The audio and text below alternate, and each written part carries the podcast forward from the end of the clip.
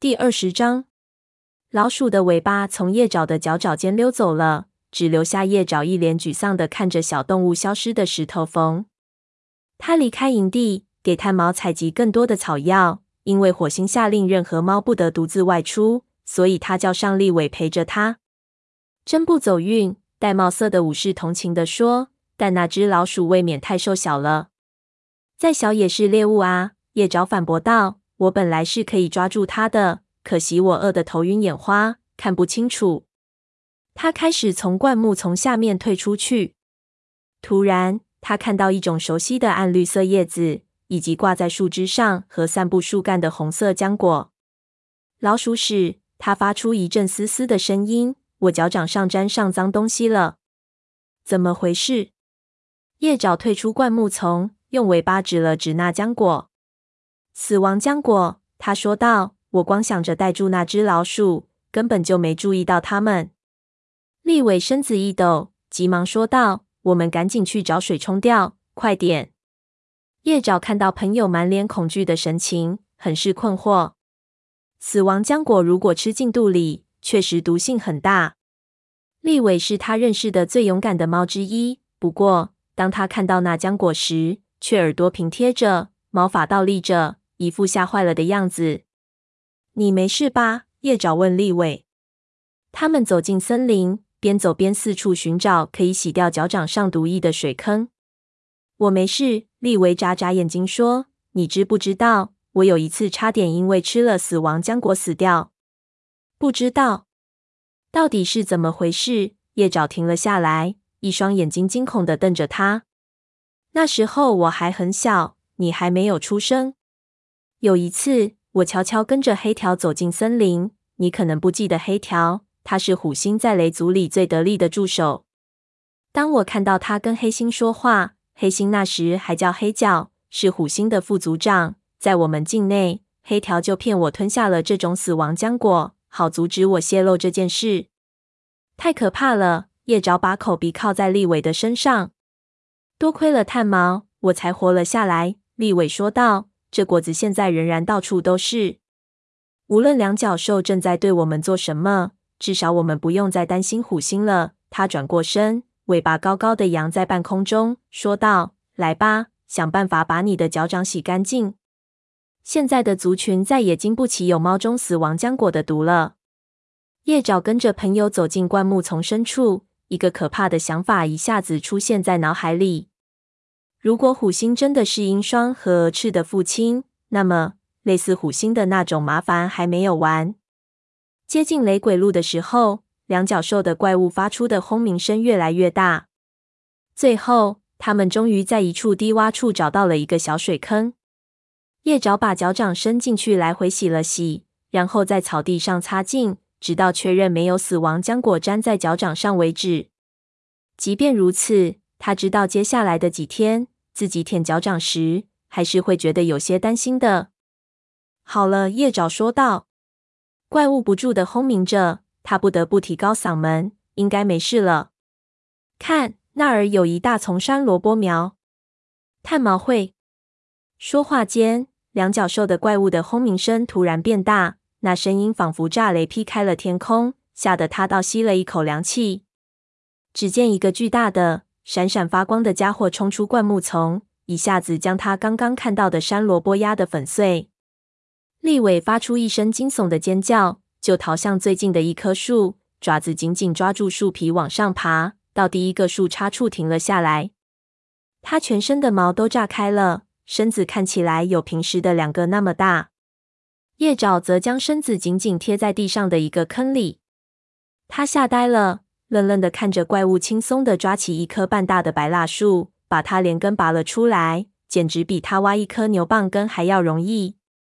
只见怪物把那棵树高高的举到空中，转动着它那巨大的、弯曲的手臂，不断剥落掉树上的枝枝叉叉。树枝的碎片像雨点一样纷纷散落在叶爪身边，然后如冰雹般散落在地上。叶爪！立伟一声大吼，惊醒了他。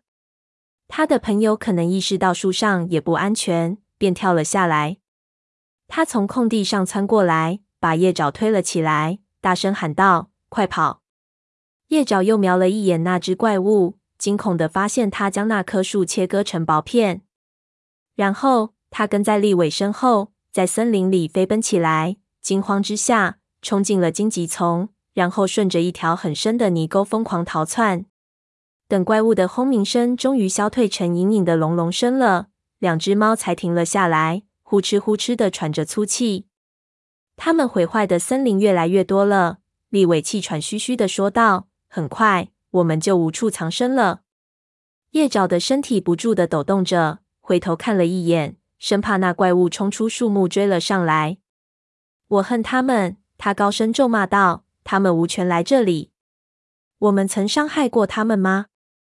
两脚兽就这德行，立伟说道。他已经镇定多了，肩上的毛也平顺了下来。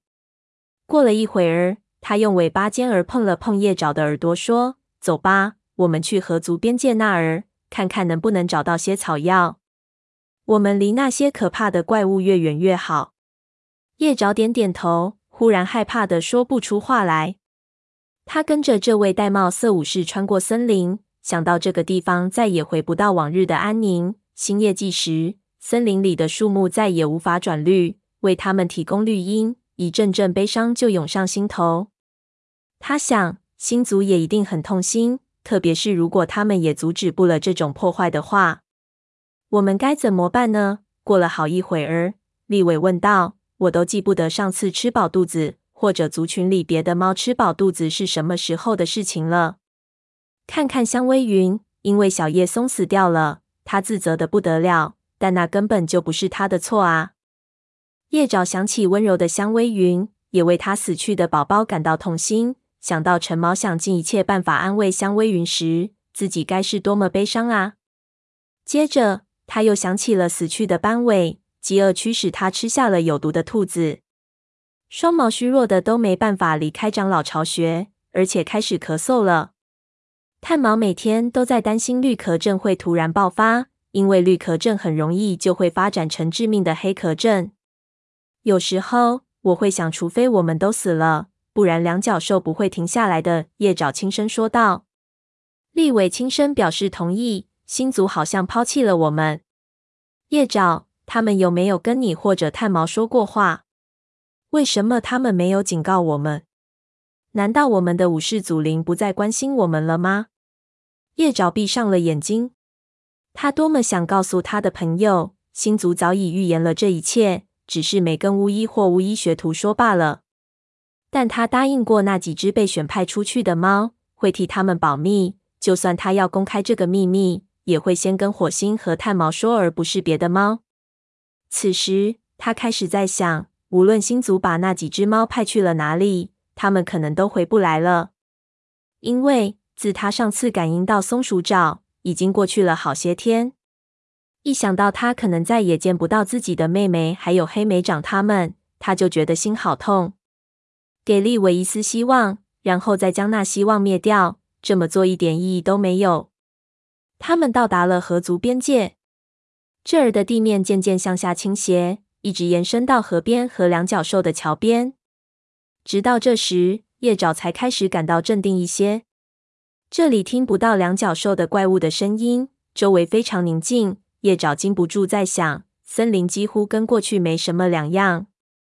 嗅嗅空气，他闻到了一丝兔子的气味，接着就看到这只小动物正在蕨丛间蹦跳着。